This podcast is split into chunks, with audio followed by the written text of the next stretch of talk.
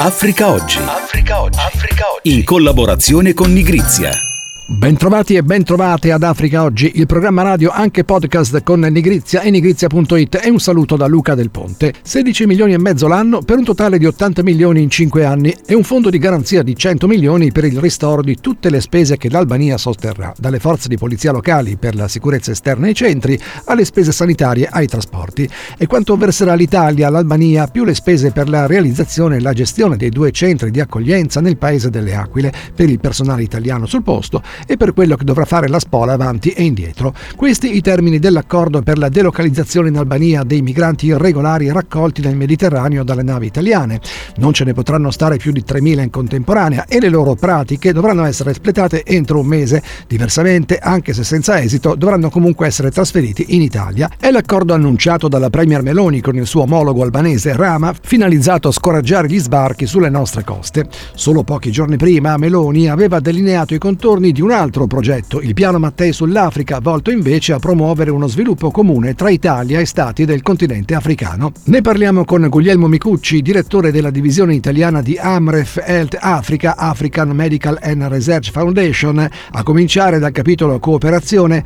Se doveste scriverlo voi un piano Mattei per l'Africa, quali ne dovrebbero essere le linee guida? Beh, prima di tutto ci aggiungerei un nome africano insieme al nome di Mattei, per non togliere niente chiaramente a Mattei e alla storia di quel nome in Italia, ma se si vuole fare veramente un programma con l'Africa e non per l'Africa, allora probabilmente quello potrebbe essere anche un gesto simbolico che aiuta a mostrare che eh, veramente si sta pensando di ragionare con il continente. Detto questo, secondo noi, secondo Amref, che insomma noi riusciamo a vivere poi ogni giorno quelle che sono le situazioni nel continente africano, nella maggior parte di quei paesi, se vogliamo veramente creare un piano con l'Africa, il tema della salute dovrà essere centrale, così come l'adattamento al cambiamento climatico. Quindi questi due assi, l'asse del cambiamento climatico e l'asse della salute, secondo noi devono essere centrali all'interno di un qualsiasi piano che vuole essere fatto per o con, ancora meglio, il continente africano, altrimenti rischia di essere un piano per l'internazionalizzazione delle imprese italiane, che non è sbagliato, ma è un'altra cosa. Va fatto, ma va fatto con altri strumenti e con altri ministeri probabilmente. Di questo piano si conosce la cornice ma non ancora i contenuti. Voi come Amref che cosa vi aspettate? Ma guardi, ci piacerebbe a questo punto, perché sono tanti mesi che si parla del, del piano Matei, diciamo così, a questo punto la cosa che vorremmo è vedere i contenuti. Ecco, prima di tutto, qualsiasi essi siano, nel senso che abbiamo chiesto per tanto tempo non solo come Amref, come puoi immaginare, Amref insieme alle altre organizzazioni della società civile, eh, l'essere coinvolti anche in un processo che ci vede vivere poi quel continente, quindi forse alcuni spunti di riflessione avremmo potuto eh, darli, questo non è accaduto. Avreste preferito essere coinvolti? Beh, sicuramente, se non eh, come Amref o come reti, almeno di organizzazioni della società civile che lavorano, noi siamo, siamo nati nel continente africano 65 anni fa, siamo l'organizzazione sanitaria più africana, più grossa del continente, quindi forse qualcosa avremmo potuto anche solo suggerire. Oggi il rischio è che poi si crei una cornice, si crei un livello di governance che è stato, è stato fatto, ma poi non ci sia aderenza con la realtà, a meno che quella realtà non siano degli accordi con alcuni stati da dove transitano i flussi migratori. Però a quel punto non è un piano Mattei per l'Africa, è un'altra cosa, sì. è un piano per bloccare i flussi migratori. A quel punto diventerebbe... E forse dovremmo chiamarlo così.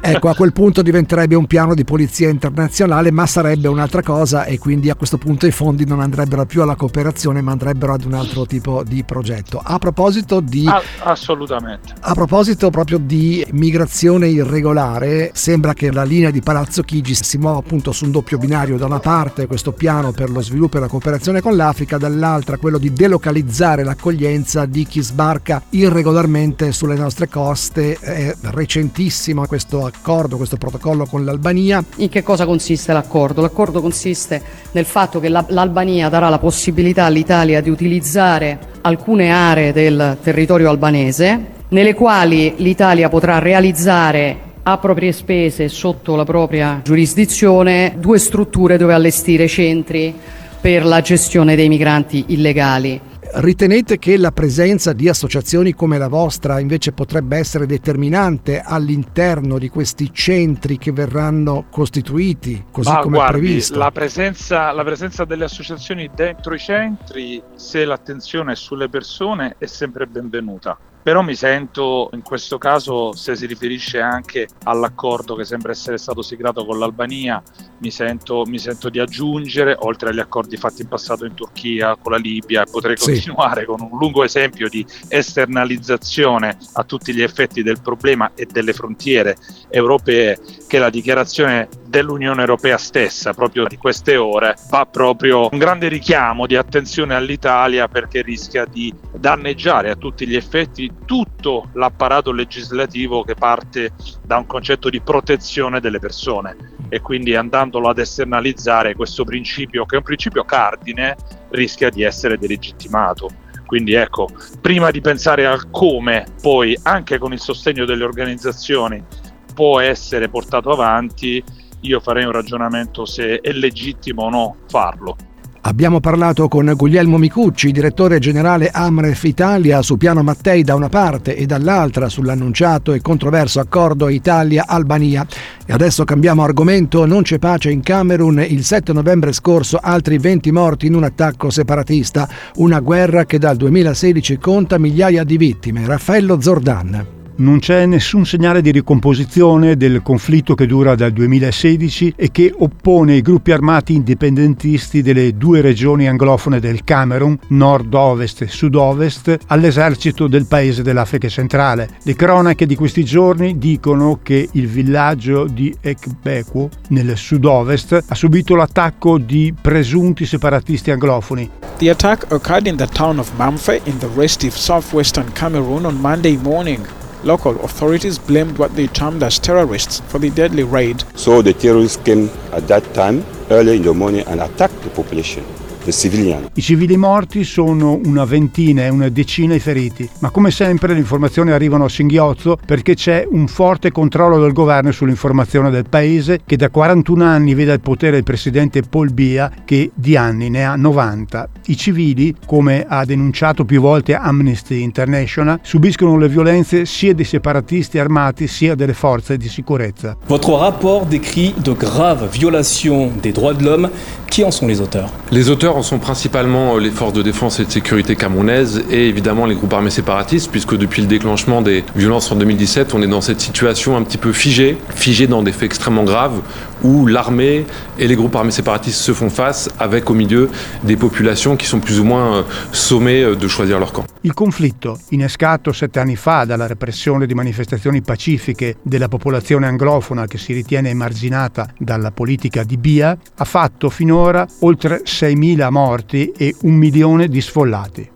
All'indomani del trionfo del Sudafrica ai campionati mondiali di rugby celebrato il 28 ottobre scorso, i giocatori guardano alla politica come ci racconta Brando Ricci. Nei giorni scorsi il Sudafrica ha vinto il quarto mondiale di rugby della sua storia, il secondo di fila dopo quello del 2019, battendo gli All Blacks neozelandesi 12 a 11 in una tiratissima finale a Parigi. Dal trionfo degli Springbok emergono diversi nodi interessanti. Gli Economic Freedom Fighters, il terzo partito del paese, fondati nel 2013 dall'istrionico Julius Malema, è tornato, come già successo più volte in passato, a chiedere un cambio di colori e di simboli della nazionale, visto che quelli attuali sono visti come un retaggio diretto del Sudafrica dell'apartheid. We don't have a problem with rugby. We love rugby, but we don't love. Mabogobog, the Boge, Springbok, is an apartheid symbol. You can't say remove apartheid symbols and maintain the name Springbok and the emblem Springbok and the colors that were used during apartheid by white people. Oltre a questo è interessante rilevare il grande carisma del capitano della nazionale Siglia Colisi e il grande interesse che hanno manifestato i media sudafricani per la sua impresa. 32 anni, nato da genitori adolescenti in una township di Port Elizabeth, Colisi, secondo alcuni giornali, ha incarnato la figura perfetta della leadership, al punto che addirittura l'importante Daily Maverick ha suggerito al presidente Cyril Ramaphosa di ispirarsi alla saggezza, di ispirarsi all'operato del capitano. Ecco, noi non sappiamo se Colisi, che è anche un testimonial di alcune iniziative delle Nazioni Unite, abbia letto questi editoriali. Quello che sappiamo è che più o meno consapevolmente ha raccolto l'appello e al presidente Ramaphosa con la coppa in mano ha lanciato un'esortazione, rivolta un po' a tutta la politica sudafricana, a valorizzare maggiormente la differenza che caratterizza il paese, che ne è anche la grande ricchezza nella visione di Colisi. Ecco, l'entusiasmo sollevato dal capitano è sicuramente merito del suo valore sportivo e del suo carisma, ma è anche demerito della classe politica sudafricana, flagellata da problemi, scandali di corruzione e accuse di inefficienza. Il paese sta attraversando una crisi infrastrutturale fra le peggiori al mondo da anni, basti pensare che nel 2023 dei blackout programmati dalla compagnia elettrica nazionale Escom hanno tenuto parzialmente al buio il Sudafrica per oltre 260 giorni e l'anno in corso deve ancora finire. Tutti elementi rilevanti, ancor di più se si pensa che nel 2024, la data esatta deve ancora essere annunciata, i sudafricani torneranno al voto. Stando agli ultimi sondaggi, l'African National Congress ha un consenso sempre più basso, siamo sotto il, al 50%. Un dato questo che è in linea con i risultati delle elezioni municipali del 2021, che sono state sì vinte dall'African National Congress, ma con la percentuale pre- di preferenze più bassa di sempre, il 47%. Grazie a Brando Ricci con il rugby sudafricano e gli eventuali sviluppi sulle elezioni politiche 2024. Per questo weekend è tutto, grazie di averci seguito. Aggiornamenti e analisi su tutto ciò che avviene nel continente africano li trovate su nigrizia.it. Vi diamo appuntamento qui alla stessa ora e alla prossima settimana. Africa Oggi. Africa Oggi.